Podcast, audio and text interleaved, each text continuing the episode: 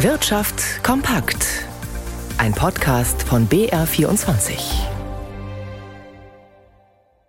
Mit Johannes Lenz.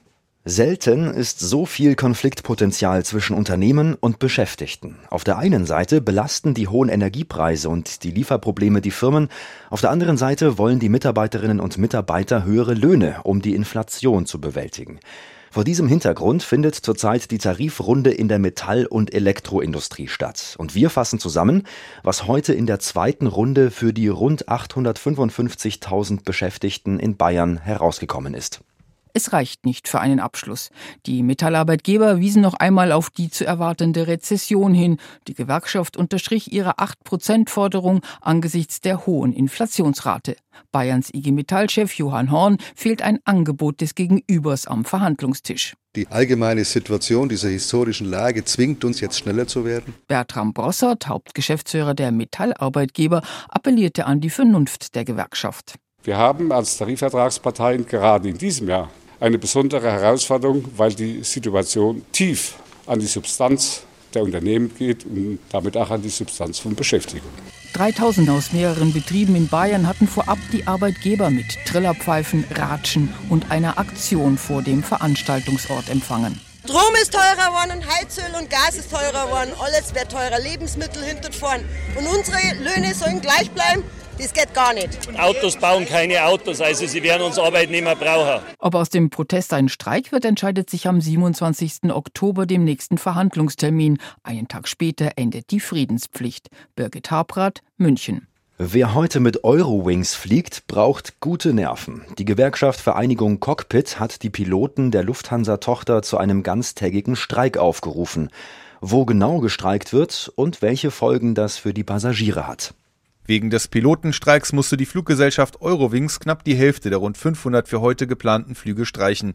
Allein am Flughafen Düsseldorf, dem Drehkreuz der Fluglinie, fallen mehr als 100 Flüge aus. Besonders stark betroffen sind daneben die Flughäfen Köln-Bonn, Hamburg und Stuttgart, wo Eurowings ebenfalls stark vertreten ist.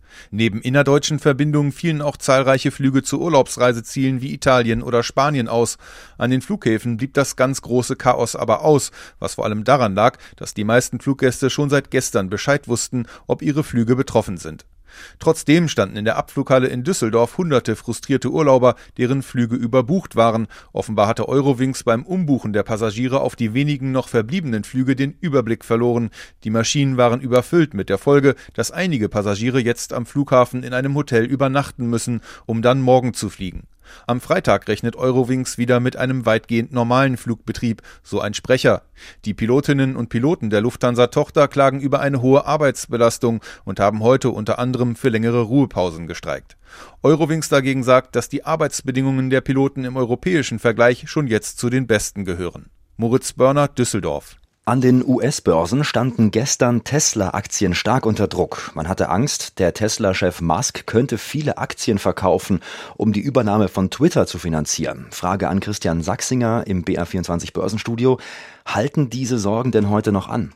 Ja, durchaus. Wenn man sich den Aktienkurs anschaut, dann merkt man, dass viele Anleger weiterhin skeptisch sind. Der Kurs der Tesla-Aktie knickt noch einmal zwei Prozent ein. Gestern waren es fast vier Prozent Minus gewesen. Allerdings ist die Stimmung auch insgesamt inzwischen schlecht. Der Dow Jones verliert ein Prozent. Der Nasdaq-Index hat mittlerweile auch ins Minus gedreht und gibt 0,6 Prozent nach. Hierzulande taucht der DAX inzwischen ebenfalls 0,6 Prozent ab. Stark unter Druck dabei weiterhin die Rückversicherer.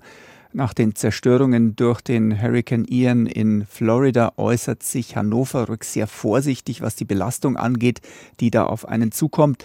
Man werte die Schätzungen und eigenen Berechnungen noch aus, hieß es heute. Am 3. November will man dann eine genaue Prognose abgeben. Die Äußerungen drücken den Kurs aktuell um drei Prozent nach unten, genauso stark die Verluste bei Münchner Rück. Und schauen wir noch zum Euro, der fällt auf Werte knapp über 98 US-Cent.